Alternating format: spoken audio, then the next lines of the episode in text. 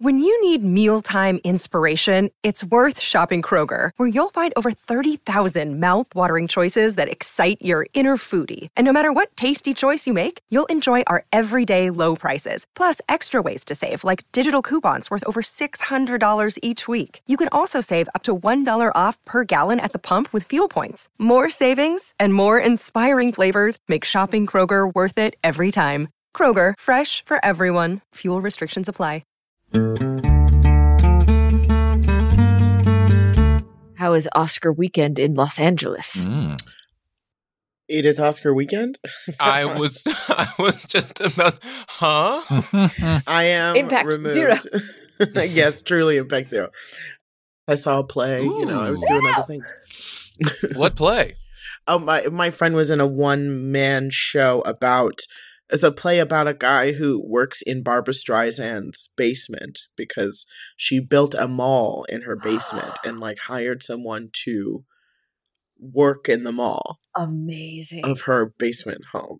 What was it a comedy? Yes, yes. no, Okay, it I was was about to a say that sounds hilarious. It's a But serious drama. It's not- very intense. Which is why I was like, I don't know whether I should. It is that sounds. six hours long.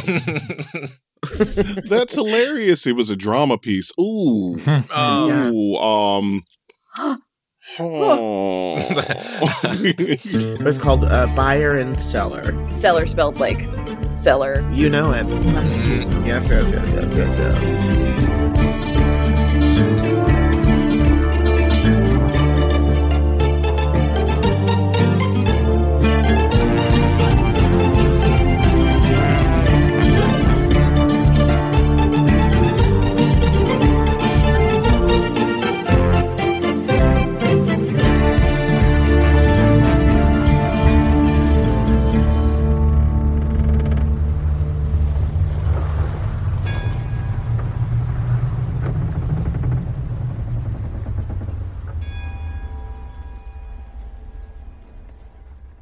We can see the day turn to evening. And with the decorations like like filling out we, we can see people lining the streets waiting for things to begin. And everybody who is going to run lines up as well. So you've got this like 20 year olds who i just picture them being like very awkward and lanky looking. Just like extremely long everything about them get getting stretched and, and, and ready to run they're there with who whomever they are apprenticing for probably it's it's for a milliner someone who's I think those people work with wagon wheels. Uh, or Milliners that's a work with Cartwright. hats, I don't right? know. Milliners are hats. Okay. Okay. Uh, Coopers. So, yeah, Wait, wait, that's on, right. no, that's barrels. No. Milliners, Mm. I think, specifically sell hats because it's a hat. No, haberdashers sell Mhm. hats. Milliners make hats, or is that a hatter? I don't know. We're learning words Uh, today. Uh, now I these have to Google this, or this yeah. will keep me up at night. Who makes wheels? What's the name of somebody who makes wheels? yo, yo, yo. We've been talking about this for four hours. Casey cut it all out, but it, it was a long discussion. And it got heated. It got so heated. And I am very sorry for all of those things I said about your families. Well, it's called a chapeau, and like, don't. oh, how like boring! It's called a wheelwright, of course. Cool. Oh, Hmm. Mm. Great. Come on. And, and yet milliner is for hats. Fuck you, language. I do I do want to say though, um, I really don't appreciate after hour three, Tyler just continuously sending me inappropriate text messages mm-hmm. about my mother and my sister. You gave me your phone number. yes, yes, because I wanted to talk about everybody else on the side, Bruh, but even... you turned it against me. Let's move on. This is too talk about too real. Oh my gosh. Arguments, slide DMs. Okay. Yeah, yeah. That's that's all Patreon hmm. content is, is the chat. Text thread. so yeah yeah people people are lined up and ready to run you know we we can see everybody like like there's sort of a nervous energy as, as you get to the start line behind you these large turkeys have kind of been corralled and there is like the threatening boom of their gigantic turkey gobbles. Hmm. You, I, I think it is like this this wooden fence type thing that that gets rolled in this big gate for gobble knocked, and it's something that like the turkeys can like thump against and peck at. And what what the younger folk don't know that the older folk do is that they have like sort of done a peanut butter and seed situation so that the turkeys are more uh, likely to peck at the door. And, and really smack and batter at it to make it uh, appear more intense and frightening than it actually is. So we're on the we're on the course. We're about to go. Mhm. Yeah, All I think you're about to run from these turkeys. Jonet like leans over to the captain. Um, look, not saying that it would happen, but if for whatever reason like I trip and fall, could you like like arm whip claw grab me and right, right me again? So Oromar leans in. You hear the faint slosh of water, so you can actually talk to you. Oh, okay. Two things, Jonathan Kessler. One, happy birthday. He produces from inside his uh his kind of I think he's wearing like a large cape that you would wear in like really, really windy weather. It's way too hot for the environment, but he does not care. and produces from inside this cape a small. Uh, it it looks like it's been done by hand and by Oromar's hand, so it's relatively rough. But it's metal that has it's like gold that has been melted down and then reformed into like a a hair decoration. Inc- yes, John is. Wait, yeah, I love this. Every Thank single one you. of these in my hair was made from the various trinkets and jewelry of a feather I have defeated. And, well, you got to defeat some feathers yesterday, so I figured you should have a memento. Jonet just gets like a big old smirk on his face, like, "Thanks, Captain." Second, we're going to wait until the last second for those turkeys to arrive. Then you are going to propel us as fast as possible. I've seen what you can do. Speaking my language. Reckless. the captain winks. Jonet winks, winks again, blinks, winks again. Okay, okay, let's not overdo it. They're fair. Felt it. Felt myself going too far as I did it. Jonet is blinking weird, Dad. You should get some eye drops before we get out here. That sun's gonna be beating I'm down on his fine. face. You you sure? I got some. I, I can go grab something real quick. You all Now, right? no, focus on yourself, all right? You're going to need all the help you can get. We're doing like deep stretches, very tense, using like negative space. Him Yeah. hoisting me, I ho- uh, the other way, all of it. I'm Deep like- splits. At this point, like that. bench pressings on him, be like, hey, uh, you don't need to worry about us. Don't think because we're gonna your be all birthday, right. you can't get whooped. Happy birthday to you. I think before it starts, Travis wants to have a word with the turkeys. yes, please. Now, look, I know this is kind of a big deal, but I was wondering if you might all be able to do me a little bit of a favor. Um, please stop pecking for like five seconds while we talk. um, so, if you see a kid uh, with a third eye and a skateboard, he probably has a skateboard. I, I imagine he usually has a skateboard and a dead guy. If you see the two of them together, just try not to kill them. And anyone else is like totally up for the stomping. Um, Wow. That's love. because it's it's kind of a big deal. It's his birthday, and I'll be honest, I forgot to get him something. so this would kind of be a nice little gift where we don't kill him. um, yeah, I guess I guess feel like while you're while you're doing this, you're occasionally leaning down to like sip out of the mimosa that was taken to it's still in the yeah. And also, feel free. There's like so much here, and I'm I'm. I'll be honest. I'm feeling pretty good. So like, you feel free. yeah, I feel like all of these wild turkeys are kind of like gathered around you and like it's Travis. I think hard for you to tell when you're doing a bit and when you're being serious, but it does feel like they are being attentive to you in some way. Like you are holding some audience with these birds. That's all that really matters is being able to hold an audience with someone. and I've been hanging out with them all day. You know? Yeah, yeah. You've really, you really gotten to know them. So, we turn. We turn to the the lines and lines of people, and I feel like the village is starting to clap in a rhythm together as the event is about to start. Folks who have instruments have have brought them out and are, are playing along. You know, we we get some sort of flutes, we get some drums, we get maybe some people got some trumpets of some kind. People are getting excited. And I think what gets thrown in because we've made this gobble knocked, because this is a turkey themed celebration, like there'll be a, a round of like clapping and playing instruments, and then it gets answered by a bunch of people doing their best turkey calls. Yay! So, you know, it does feel like there's some serious gravity to the event. And it also feels like it's being undercut by the fun of people just doing turkey calls, too. but people are waving, uh, like the little kids are like waving their signs of the hand turkeys they've made. Everybody's like shouting to cheer people on.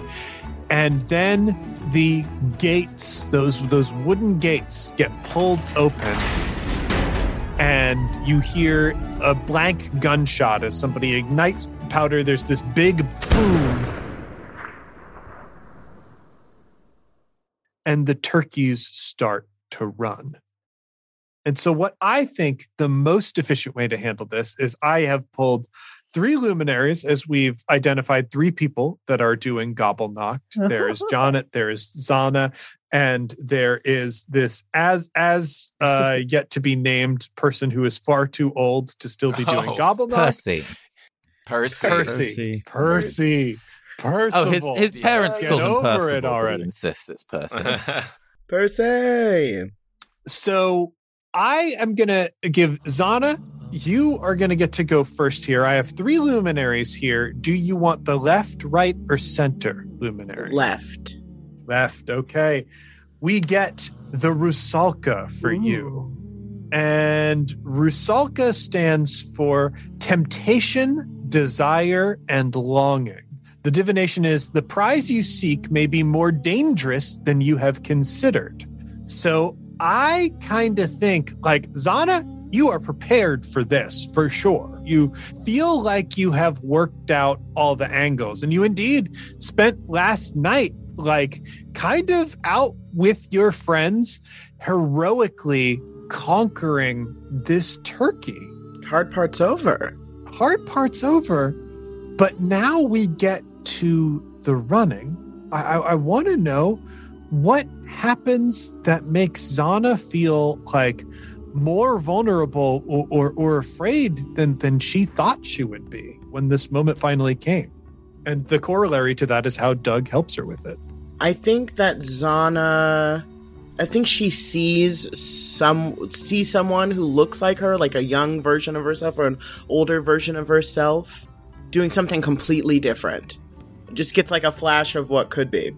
I like the idea is that there is a little girl in this community who is so enamored with Zana and like all the cool stuff that she does, who like dressed up as Zana to to cheer her on, and has today. like uh, like same sort of like birthmark in the middle of her forehead like whoa Mhm. down to the details like this kid is emulating me uh, uh, can i live up to this image oh dad i'm having a, a, cri- a crisis of self you say this in the middle of a run, mid run.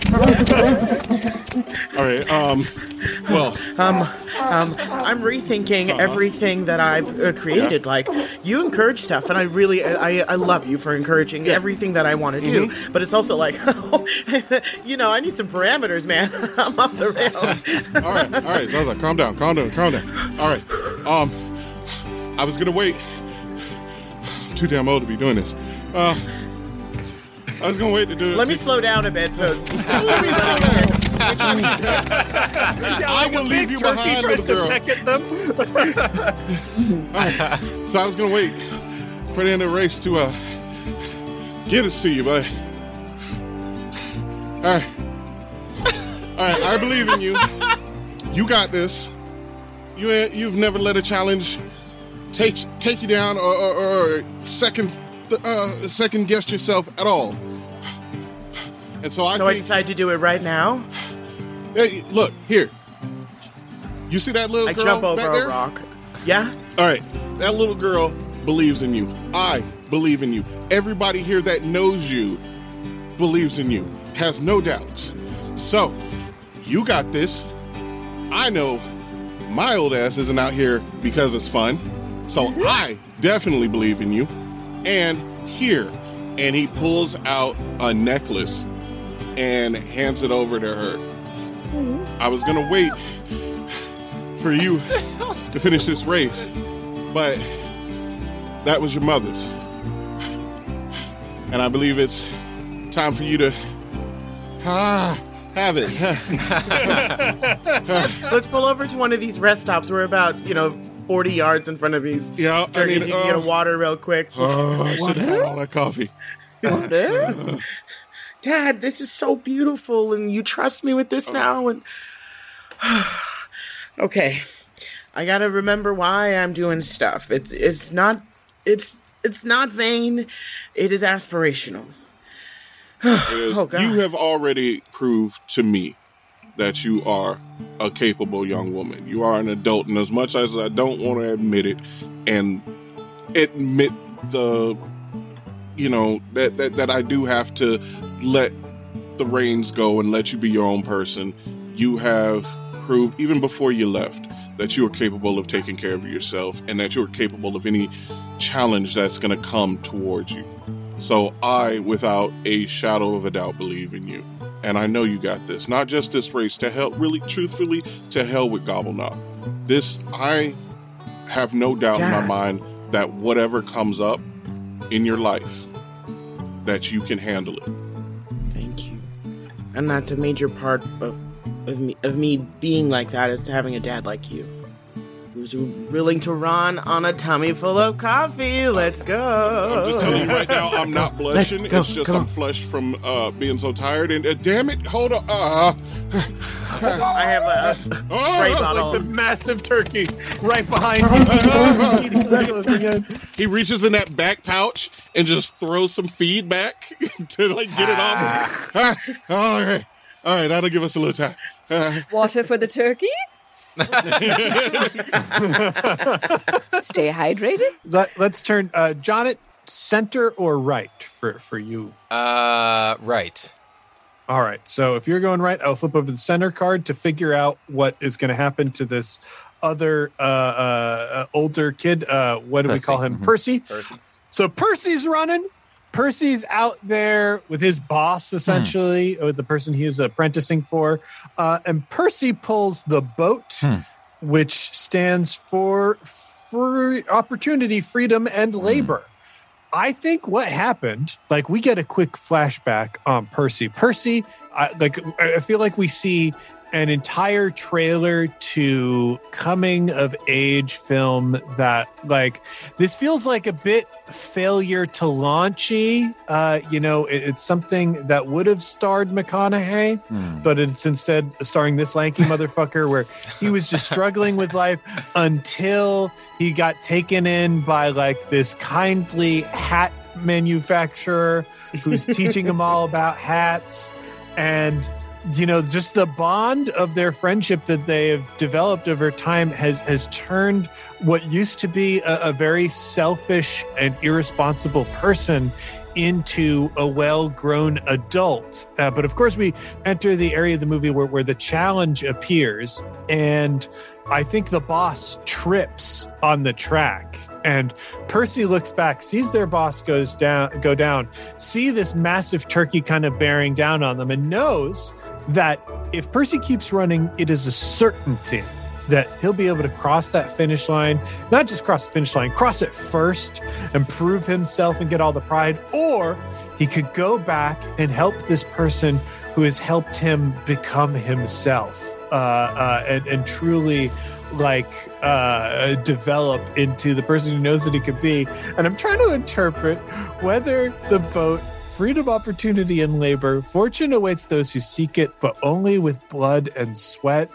Does this mean he is going to abandon the boss and cross the finish line first, or does this mean he's truly grown as a person uh, and has learned his lesson? And I can't decide this, so I'm ra- I, I, yeah, Nathan. I, I, I think that the the boss tells him to go run for it. Whether he does so or not is a thing, but I think the boss actually is like, no, he go, throws like- him a hat that that fits gold, perfectly. I made this for you. the hat is yours. It's always been yours. It's always- You're brimming with opportunity. Put it on There my it is. bill. Bowl them over. So, yes, he You'll died. be on top. Oh my god oh my god and he starts percy starts to run and then does a hard stop and turns back and goes no boss i can't let you be a pork pie and he runs back and, and starts to beat the, the, the turkey back to pull his boss forward, knowing that now he has risked his chance to cross that finish line and finally finish Gobblenacht. But in the process, maybe he has found the person he is meant to be. As we turn to Jonet and flip over the last luminary,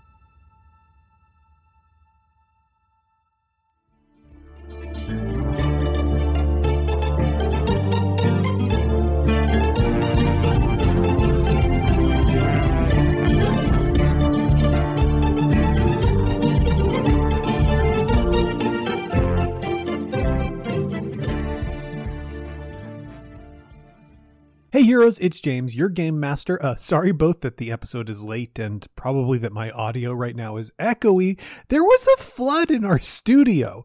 Nothing major or essential or, you know, critically essential that was super expensive was damaged. We did lose the carpet and we're going to need to clean up a lot down there. Um, and there are a bunch of games and books that were lost, but, you know, thankfully most of it is pretty replaceable. Um, but it's going to take a while before we're back up and running uh, the way that I normally would like us to be. So my mid rolls might be a little bit echoey, and uh, it took me a while to to record this mid roll. I want to say before we get back to the show that you're going to hear a special guest this episode.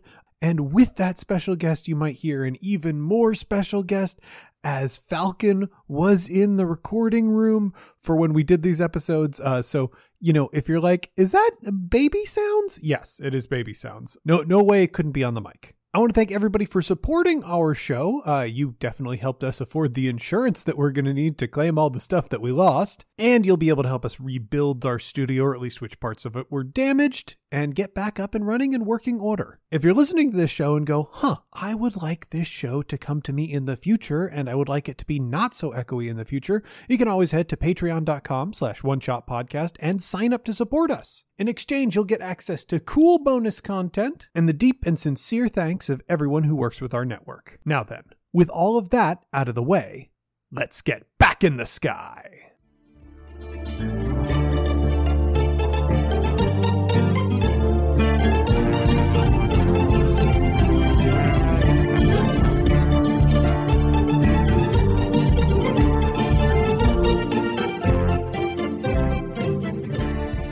We turn to Jonet and flip over the last luminary. And holy shit, the Hmm. butcher. This is a rough one. Oh man! Mm. All right.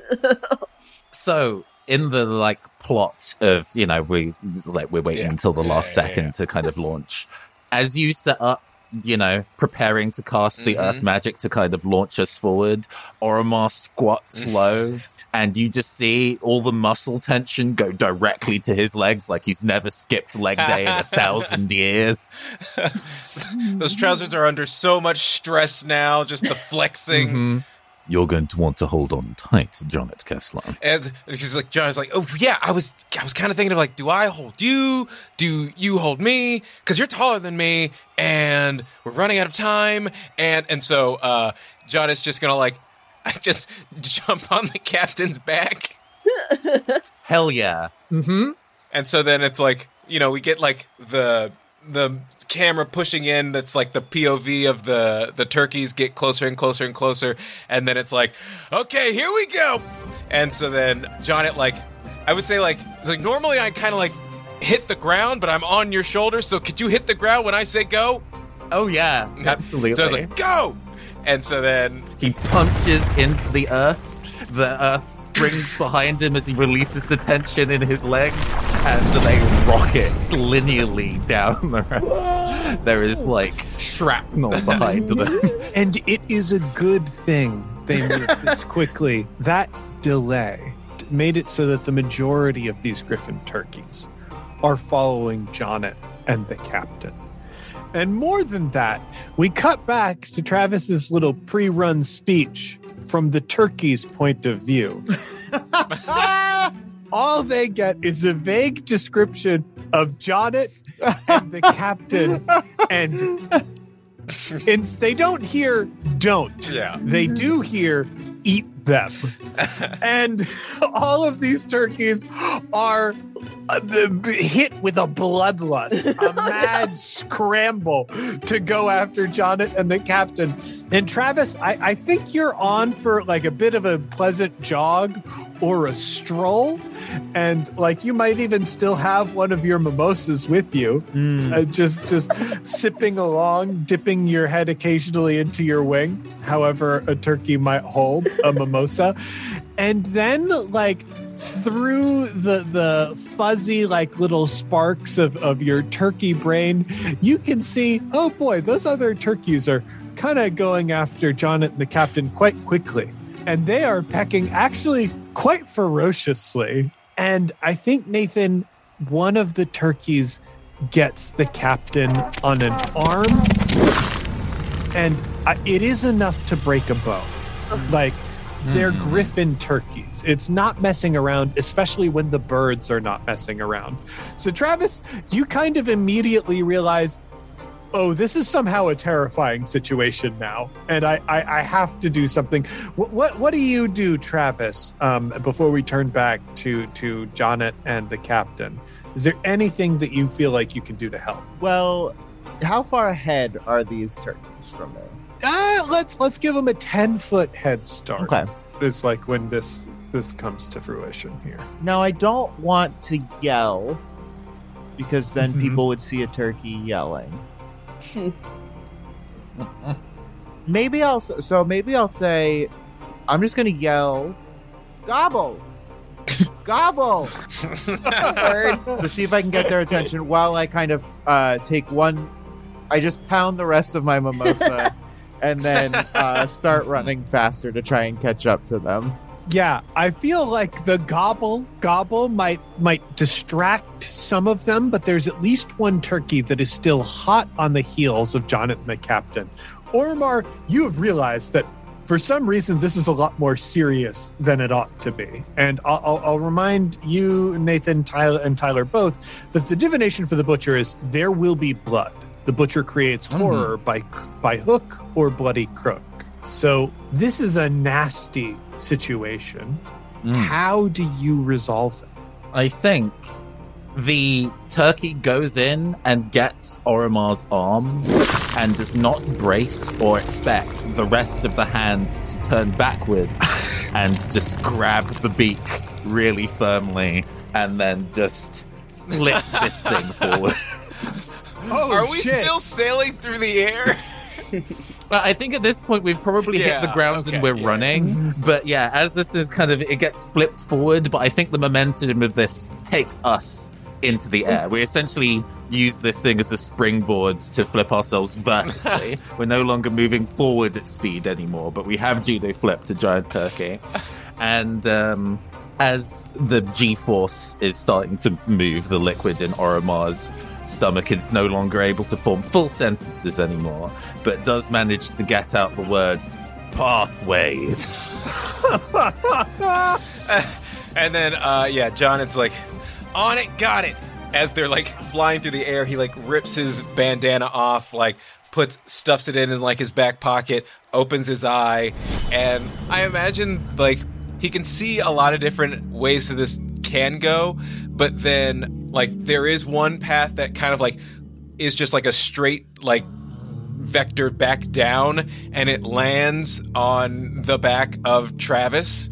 And so he's like, "Okay, uh, we're gonna ride this turkey." And so he he grabs the captain again, and he's kind of like, as much as one can steer a fall, but he's like guiding him towards like Travis's back. Mm-hmm. Yes, yes. Travis, you feel the impact of Jonet and the captain landing on your back. And suddenly, the murderous intent of all of these massive turkeys turns from them to you. As I think we can see ahead of everyone on the race, uh, we can see that Zana and Douglas are set to cross the finish line and set to cross it well. As the turkey that was running after them stops in its tracks and turns back to get involved in the chaotic melee behind.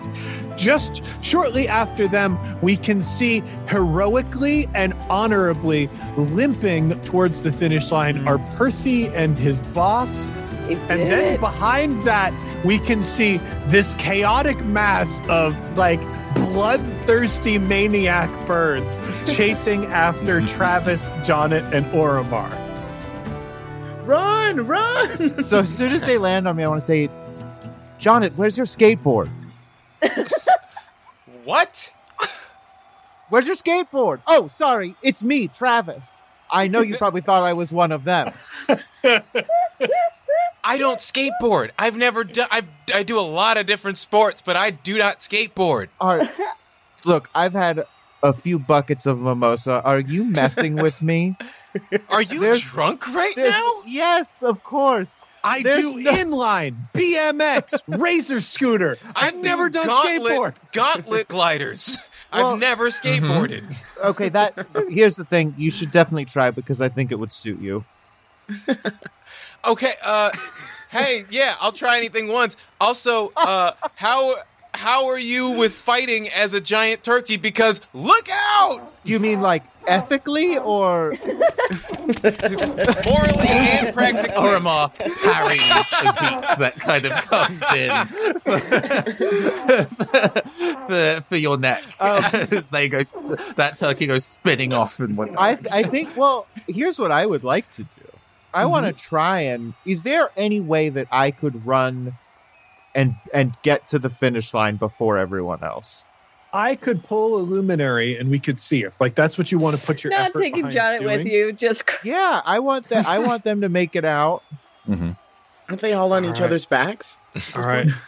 Stacked. Yeah, that's what I presume was stacked on the mm-hmm. turkey. So the luminary that I pull is the soldiers, which is death, deception, and memory. Hmm. Mm.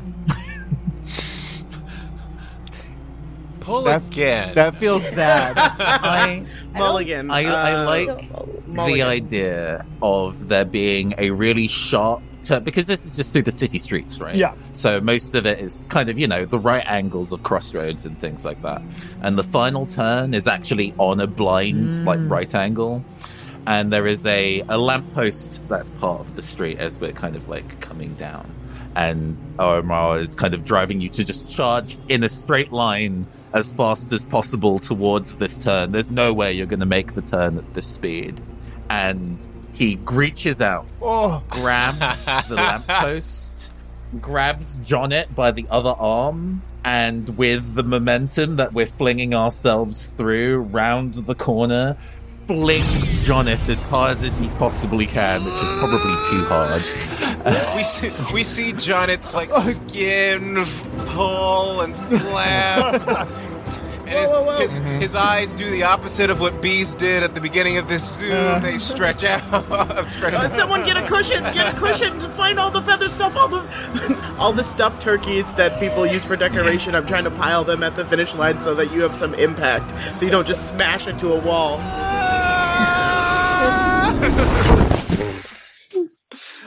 feathers Yeah. fly up everywhere as like these massive uh, I, I, I think there is like at the corner the business at the corner is this business that looks like it has been rebuilt and refurbished many times. It's the old acheron pillow factory. And just this horde of unstoppable bloodthirsty turkeys all smash through the, the facade of this building. There's an explosion of feathers there. My pillows! Not again! not again oh, Lady Acheron. Every gobble nook. Why do I leave my pillows here every gobble knock? when will you learn When will I learn, Gerta? When will I learn? Oromar um, uh, manages to, you know, I guess pull Travis through the turn. oh, I was I was imagining that you two like flung off and Travis just kept Oh, going sure. straight and hit something, a cart of fruit or uh, Hell yeah, absolutely I mean, fine Johnny. I do, cool. I do kind of like the idea of Oromar managing to drift Travis. That's though. true. That- there is an inherent appeal to that. Sparks come off the back of your heels as we go round the turn. Hit the knot. And I think the, the sheer force of this. Oh, Oromar's hand breaks at the wrist on the lamppost, and he goes flying. Hmm. And while in the air, he gets almost like a sense memory to young Oromar that we've seen a handful of times in various bits and pieces, where in some kind of silly act of daring do, he's also jumped from a kind of like a great height, and the wind has caught his slowly growing but nowhere near the length of current Oromar's dreads in the air, and there was just a sense of freedom of this moment of being truly airborne. And we cut back to regular zombie Oromar as they land very indignously and probably face plant slides across the finish line. And yeah, there's like a moment, and you know, has he died like again, again? Oromar gets up and starts laughing, which, as we know, is you know uh, sounds awful. He, he he doesn't have the process to laugh correctly, but he's so overjoyed with the thrill of having gone on this this jaunt. He just like breaks into into dance. He does like a pirate jig. No sense of timing because his heart doesn't work. But uh Modern. and his body is thoroughly broken from being flung through the air. but the moment and the energy of it has taken him, and he starts to try and dance. And and here's the thing. I mean, we pulled we pulled the butcher for for for this result, you know, which you know it did eventually turn out all right. But like the town has watched this man. Surely he must be dead. But he gets up Mhm. and starts dancing, and the adults. Horrified that they might have just that the children have might just seen like a mm. man get flung to his death and torn apart by big turkeys, immediately decide to roll with the fact that, well, he got up and he's dancing, so it must be fine. We're just to play music and the kids will think everything's okay. And the celebration kind of resumes, and Percy and his boss manage to slowly limp their way over the finish line, and the town rushes in to Percy, Jonet, and Zana and like they bring in like the the decorative adornments of people who have like successfully done the running of the turkeys and and the real celebration starts in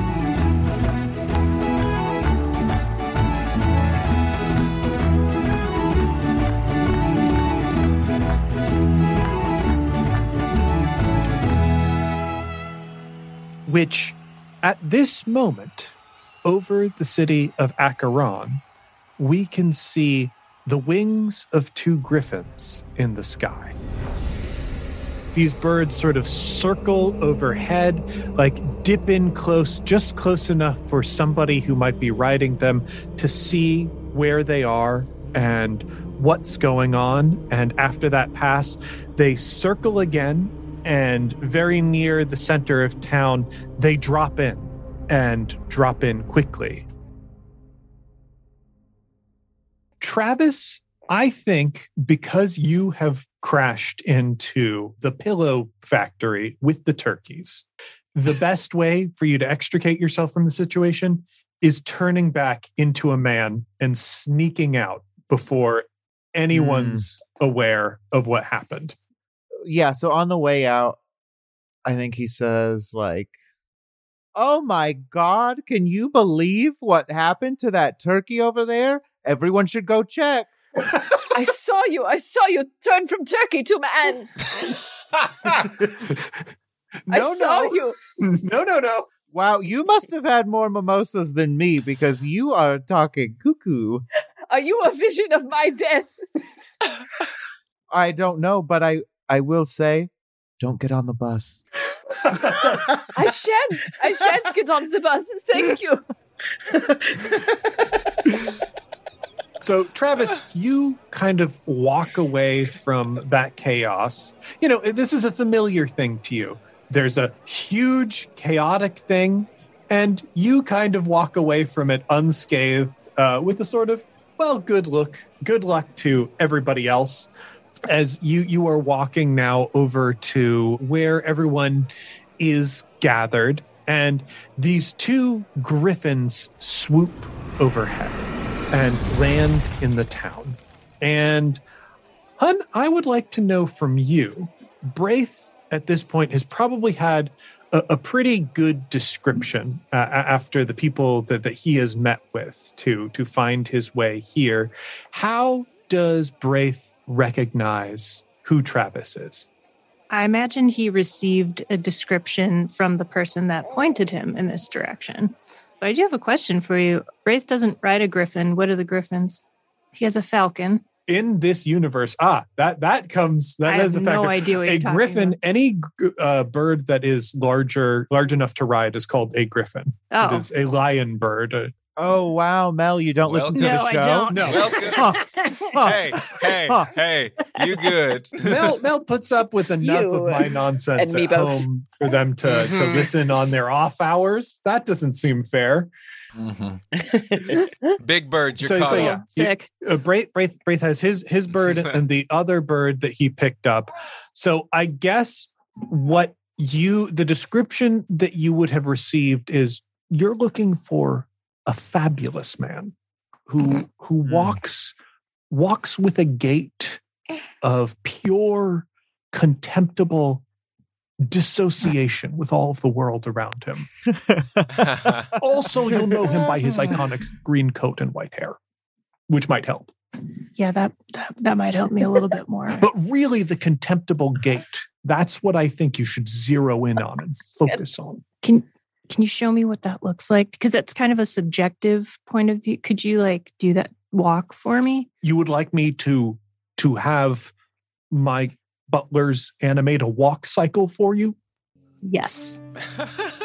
So cycle. yeah, what I think happens then for you, Braith, is over uh, over a series of hours, uh, the broker going through several spooky butlers, all trying to animate Travis's walk. So there's a like a little flip book animation, and uh, you believed that this would not be helpful at all. But as you are swooping into town, what you see is unmistakable beneath you. You see a man in a green jacket with white hair and a walk that can be called nothing but contemptible. and I'm really glad that spooky guy made his butlers do that for me. And so, h- how do you how do you get Travis's attention? You've you've been riding hard for a couple days now, and the end of this journey is in sight for you. I, I suppose I would grab one of the several things I'm carrying with myself and perhaps wave the letter in the air and say, um, mail for Travis Madagot? Mail? Anybody named Travis around here? Want some mail? Uh, I'm Trav. I'm Travis, but not that Travis. Not not that Travis. No, you're looking for a Travis Madagot, so I would assume that's probably somewhere else. Um, but while you're here, can you point me to the nearest bar because I recently sobered up quite a bit more than I wanted to. Oh, bummer. Uh, yeah, I think I saw one down in the corner. I then I guess, gosh, I guess this letter from someone named Margaret uh, is for someone else.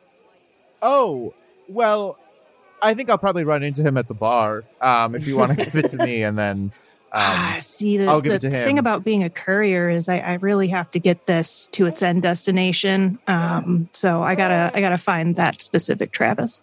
I hate I hate this. I hate this so much. Here's the thing. Come here. It's it's me. okay, I was doing it. I was being I was being rude because you pronounced my name wrong. Um you could just hand over the letter.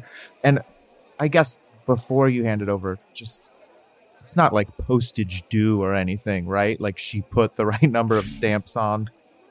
Funny that he should mention that because that's not the only thing that you have to deliver. And one of them is postage due upon delivery.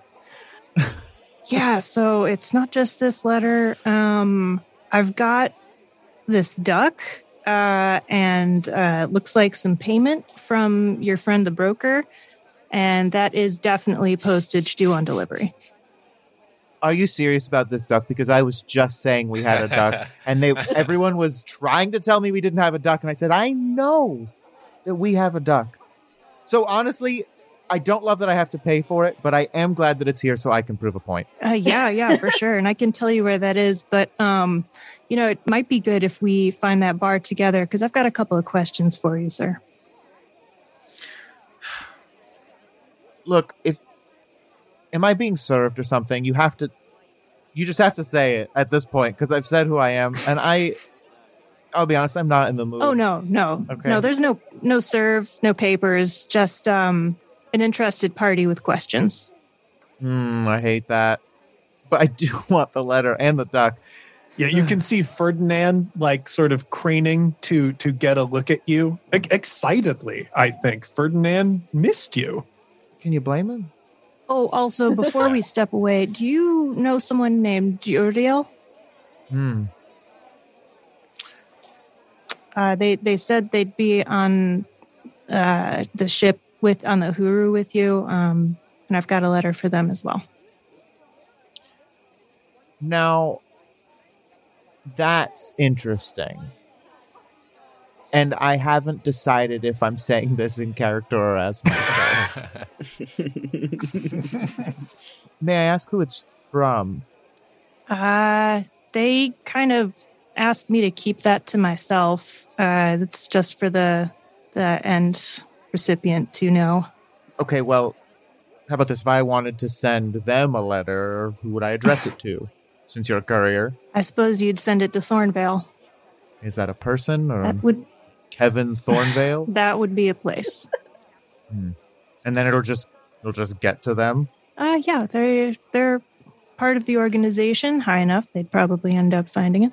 Before we, we cut away, like as, these two characters talk about this, I think we can also see a, a ship coming in to Acheron's port. And we, we look up in the sky and we can see the telltale red, blue, and white flag of the Tempest Armada as none other than the Tempest herself floats into Acheron to see the rest of the ceremony and celebration. But I'd like to return to this bar.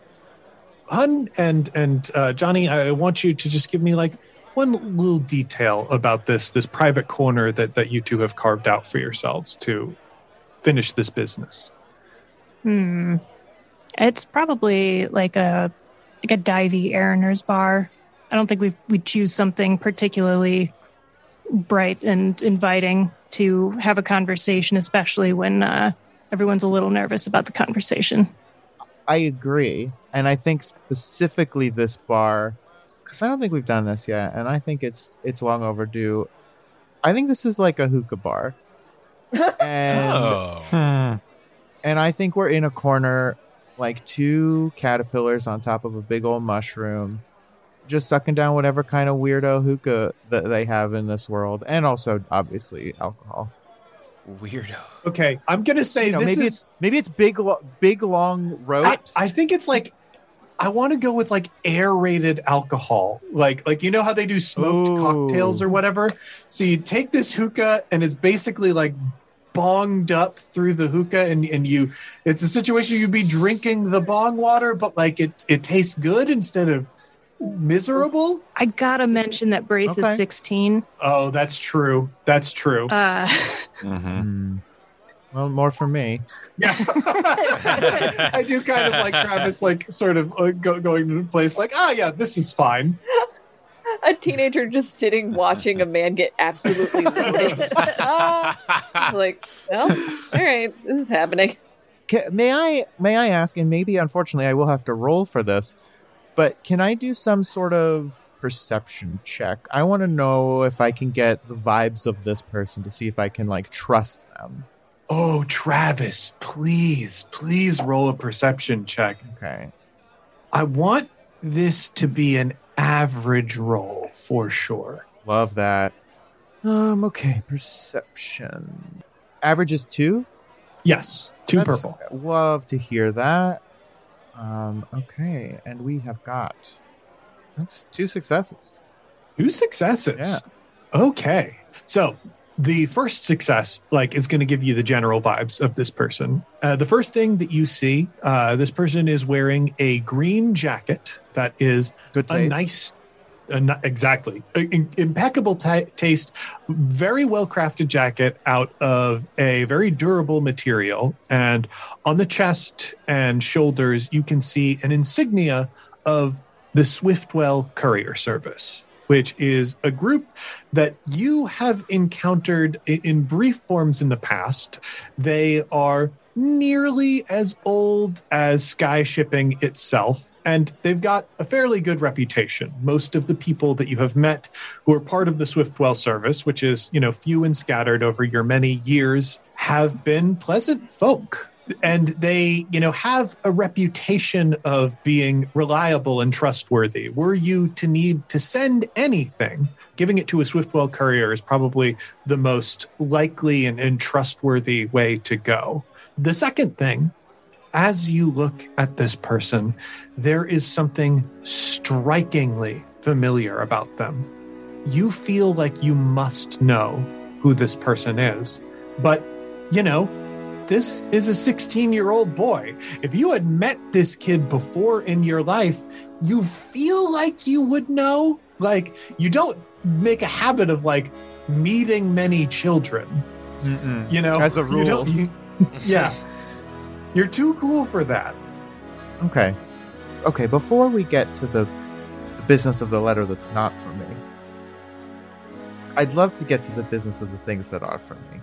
yeah, absolutely. Um, there's, uh, I've just got a couple of questions for you before I can hand these things over. Okay. I'd be happy to hear them. And that's all I'll say there. Fair enough. I, first of all, we'll say my name is Braith and my last name is Ashworth. Does that mean anything to you? a faint spark hits in the back of your mind. Travis, you've been through many phases in life as you have led a long one. And I want to say somewhere around 10 years ago, you were in what you call your master criminal phase, where you were making a living running heists and you were hired on to a very dangerous job that went very south. And you seem to recall working with the Ashworths. I am gonna just draw a luminary real quick to get the sort of general shakedown of what this job was like. I pulled the children. So I think very upfront, the Ashworths are like, hey, we are about to pull a job against the Church of the Slain God. And we need someone capable and competent to work with us because this is an insanely dangerous job. Things could go, go very wrong, but we cannot sit idly by and let the church retain these assets. So they came to you. They did not offer a lot of money, but something about them made you say yes to the job. And I want to know why did it go wrong from you? I mean, I think the obvious, the first thing that I'm gravitating towards is, you know, what better heist is there than heisting the people pulling the heist? And I guess. and I so I think that I I it's it's very possible, plausible even that I tried to do them dirty, which just made the whole thing go south. I think that's it.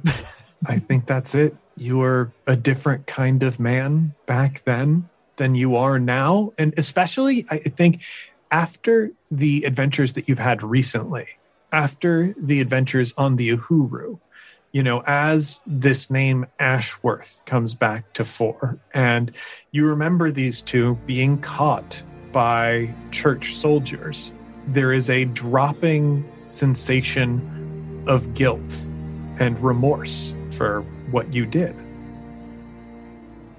Would it be a safe or reasonable assumption that this is perhaps the, the children of the or the child of the people that I've worked with, or I think you can put two and two together. Yeah.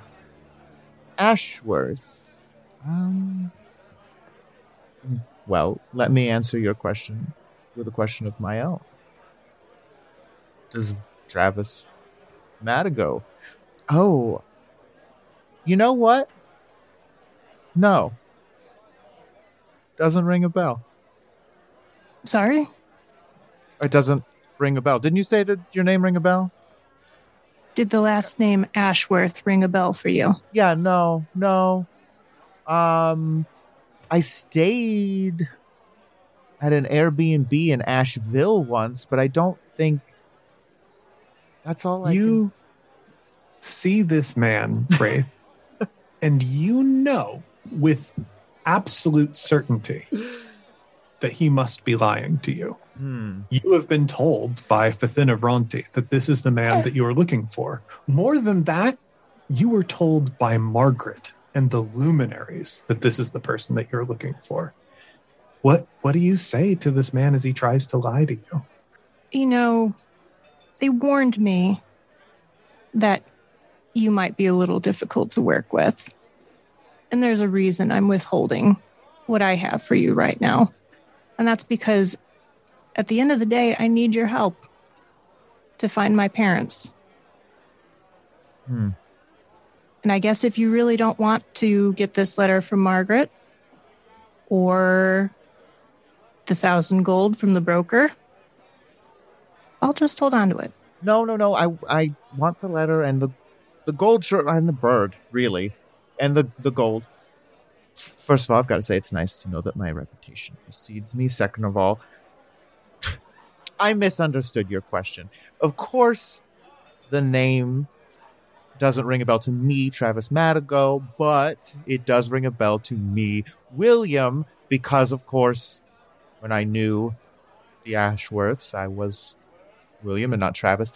It's it's a it's a it's a complicated sort of gymnastics I do in my own head from time to time. It Um, does sound exhausting for you. imagine being in here. Uh, but yeah, yes, it does. It does ring a bell, and I.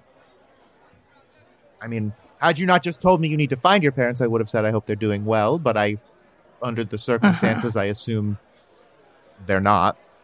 But not so well that they're dead or anything. Yeah, so interesting you say that because after that particular time when you worked with them, uh, or so I've heard from Fathina Vranti, nobody's seen them. Look, I'll help you find them, or I'll do what I can.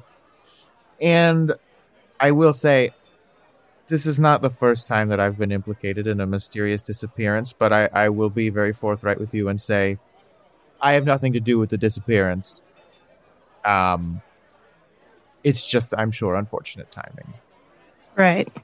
So here's the thing I will hand this stuff over if you give me a token guaranteeing your assistance in recovering my parents from the Church of the Slain God. Okay, what do you, what sort of assistance? Like cash? You can keep the thousand, or like, you know, a a, Uh, we got so much money. Who cares? Yeah, yeah, but uh, we earned that money. John, it was in that race. I want that money. Uh, unfortunately, monetary assistance is not what I'm looking for. Oh, I am looking for physical, in person assistance. I was worried you were going to say that. Yeah, it's going to be a reasonably dangerous thing to do, but it is. I, I believe this is something you owe me and my family. And to seal the deal, I would like an ocus from you to keep you to your promise.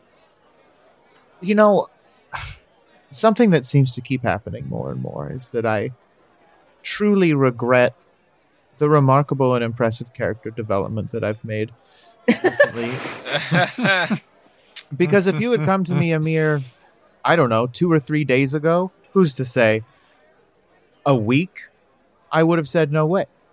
But because I've learned the human emotions of remorse and empathy, I I suppose I have to help you. And also, I really want that bird so I can show Gable that we did have another bird.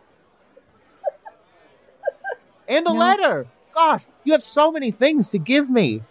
I do. And you know, someone at the courier's office gave me a big bag of mail that's just addressed to the whole ship. That's really weird, but I've I've got some of that too.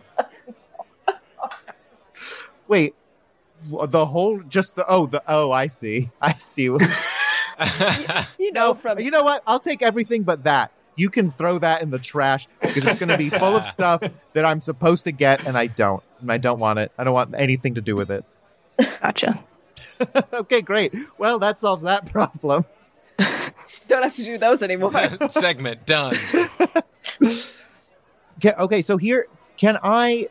Does it have to be like my Ocus, or can I sort of turn something else into an Ocus as like a promise? You can you can generate a new Ocus because what an Ocus is at the end of the day is a piece of your soul dedicating a, a part of your immortal being to a commitment. A lot of people use this to gamble at Illimat tables under magical circumstances. And you know that your gambling Ocus is one that you know kind of represents your your freedom, and it's what you took back from the Forest Queen.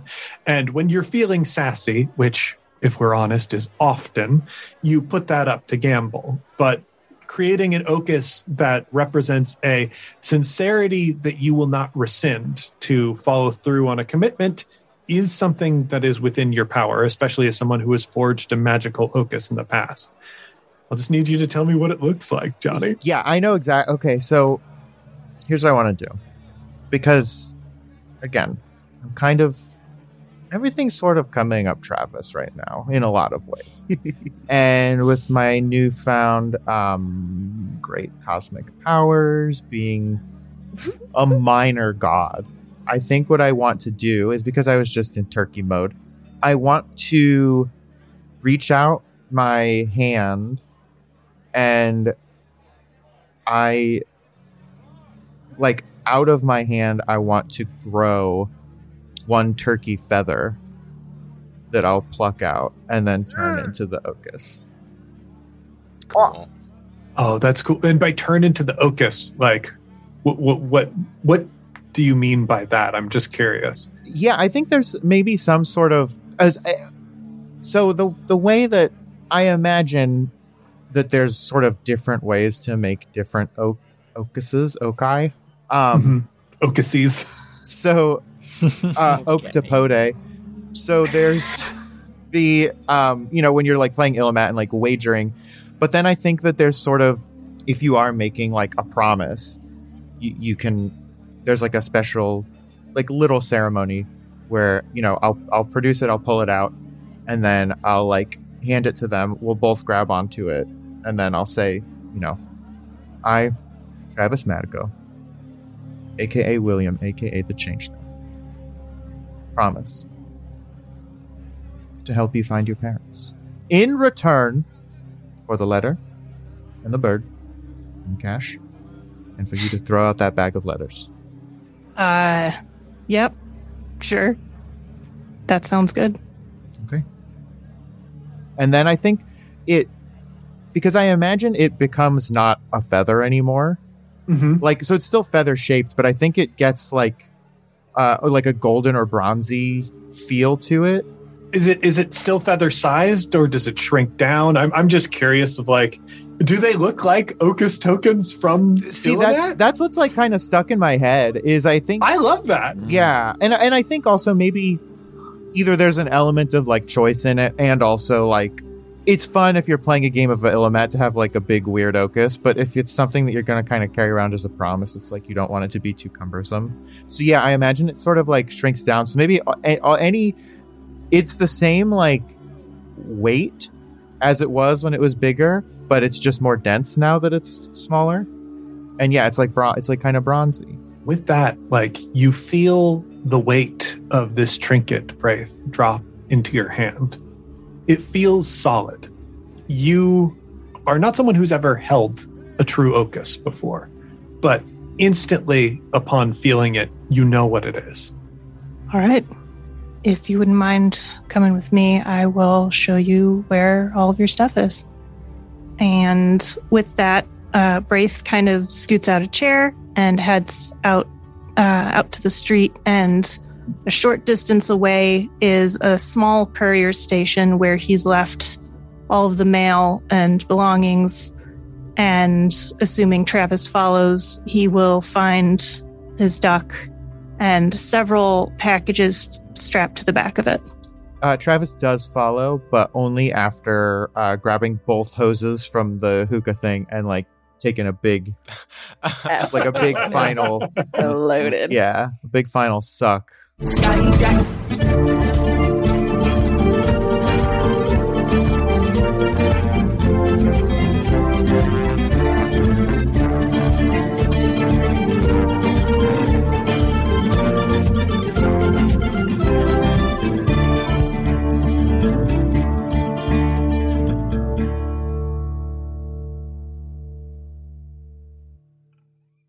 Campaign Skyjacks is a one shot network production. For more information, be sure to follow us on Twitter over at CampaignPod for updates about live shows and other events we might be doing.